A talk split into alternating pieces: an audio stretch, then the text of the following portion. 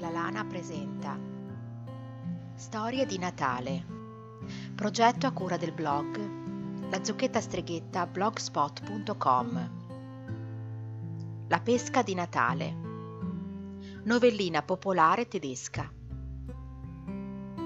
C'era una volta un re, il quale aveva una figlia bellissima, ma capricciosa. Ella non voleva sposarsi e rifiutava tutti i pretendenti. Un giorno il padre ebbe con lei una discussione vivace e le gridò: «Ma alla fine si può sapere chi vuoi sposare? Chi mi porterà per Natale una bella pesca matura, colta allora dalla pianta?» La risoluzione della principessa fu ben presto conosciuta in tutto il reame e tutti pensavano: tanto valeva che dicesse «non mi sposerò mai». In campagna viveva un buon uomo che aveva 3 figli. Il maggiore faceva il calzolaio, il secondo il sarto e il terzo serviva come sguattero nelle cucine reali. Ora avvenne che il padre dei 3 giovani, per l'appunto la vigilia di Natale, passando per un bosco, vide sul ramo di un albero 3 magnifiche pesche mature. Presto le colse e tornò a casa. Ne diede una al figlio maggiore e gli disse: «Metti il tuo vestito migliore e porta la pesca alla principessa». Il giovane ubbidì e si avviò. Passando per la foresta, incontrò uno strano vecchietto che gli chiese: «Che cos'hai lì in quel panierino?» «Questo non ti riguarda», rispose il calzolaio villanamente e proseguì per la sua strada. Giunto a corte, si presentò alla principessa, le si inginocchiò davanti e le porse il canestrino. La principessa tolse le foglie che coprivano la pesca e che cosa apparve? Un frutto fradicio, disgustoso a vedersi. «Che egli sia punito per la sua tracotanza», ordinò il re. E il giovanotto fu bastonato di santa ragione. Tornò a casa mogio e raccontò che le faccende gli erano andate a rovescio. Il padre allora tirò fuori un'altra pesca e la porse al secondo figliuolo.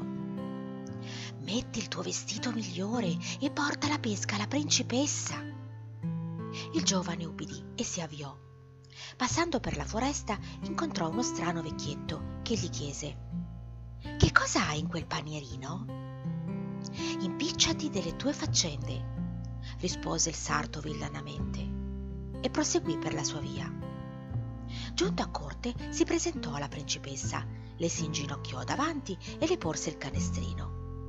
La principessa tolse le foglie che coprivano la pesca e che cosa apparve? Un frutto marcio, disgustoso a vedersi. E il giovanotto fu bastonato di santa ragione. Tornò a casa mogio e raccontò le sue disgrazie.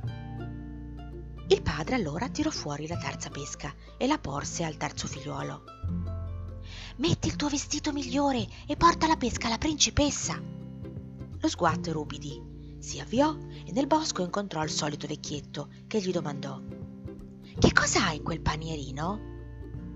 «Ho una bella pesca matura da portare alla principessa. Chissà, forse mi sposerà. Speriamo!» «Sei un giovane ben educato e cortese», fece allora il vecchio. «Ecco, tieni questo fischietto. Quando vorrai qualcosa, non avrai che da fischiare e tutto avverrà come desideri». Lo sguattero ringraziò, intascò il fischietto e andò al palazzo reale. Introdotto nella sala del trono, presentò il cestello alla principessa ed ella vi trovò dentro la bellissima pesca matura. Disperata di dover sposare uno sguattero, ricorse a un'astuzia. «Sta bene», gli disse, «ti sposerò, ma ad una condizione. In un recinto del parco stanno chiuse 100 lepri. Domani dovrai condurle al pascolo e tenervele 8 giorni. Poi riportarle senza che ne manchi una». Lo sguattero si avviò con le lepri al pascolo e, servendosi del fischietto magico, riuscì a tenersele vicine.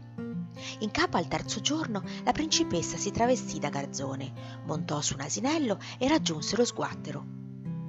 «Vuoi vendermi una delle tue lepri?» gli chiese. «Vendertela? No, mai!» rispose lo sguattero. «Se vuoi, guadagnatela». «E come?» Dà un bacio all'asino sul muso e avrai la lepre. La principessa ricciò un po' il naso, ma alla fine, piuttosto che sposare lo sguattero, si adattò a baciare l'asinello. Ebbe la lepre e se ne andò.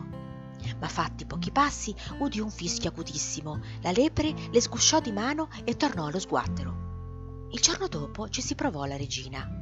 Si travestì da fattoressa, ma non le riuscì di far nulla. Il terzo giorno tentò il re in persona, travestito da stalliere, ma ebbe lo stesso risultato.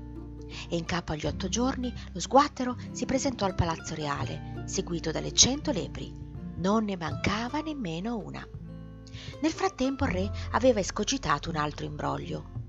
«Ti darò mia figlia in sposa», disse al giovane, «ma prima devi portarmi 3 sacchi pieni di verità». Lo sguattero si lambiccò invano il cervello. Stava già per disperarsi quando gli apparve dinanzi il vecchietto del bosco. «Non ti scoraggiare», gli disse, «racconta ciò che ti è successo con le lepri. Le 3 persone che ti si sono presentate al pascolo e che ti hanno chiesto di vedere loro una lepre erano la principessa, la regina e il re travestiti. Vedrai che basterà». Il giovane si presentò al re con 3 sacchi vuoti. «Ebbene?» gli chiese il re. «Ecco», prese a dire lo sguattero. «Il terzo giorno che ero fuori al pascolo con le lepri mi si presentò la principessa travestita da garzone e voleva comprarne una. Gliela diedi a patto che baciasse l'asinello». «Fermo! Questo basta per riempire il primo sacco!» esclamò il re di buon umore.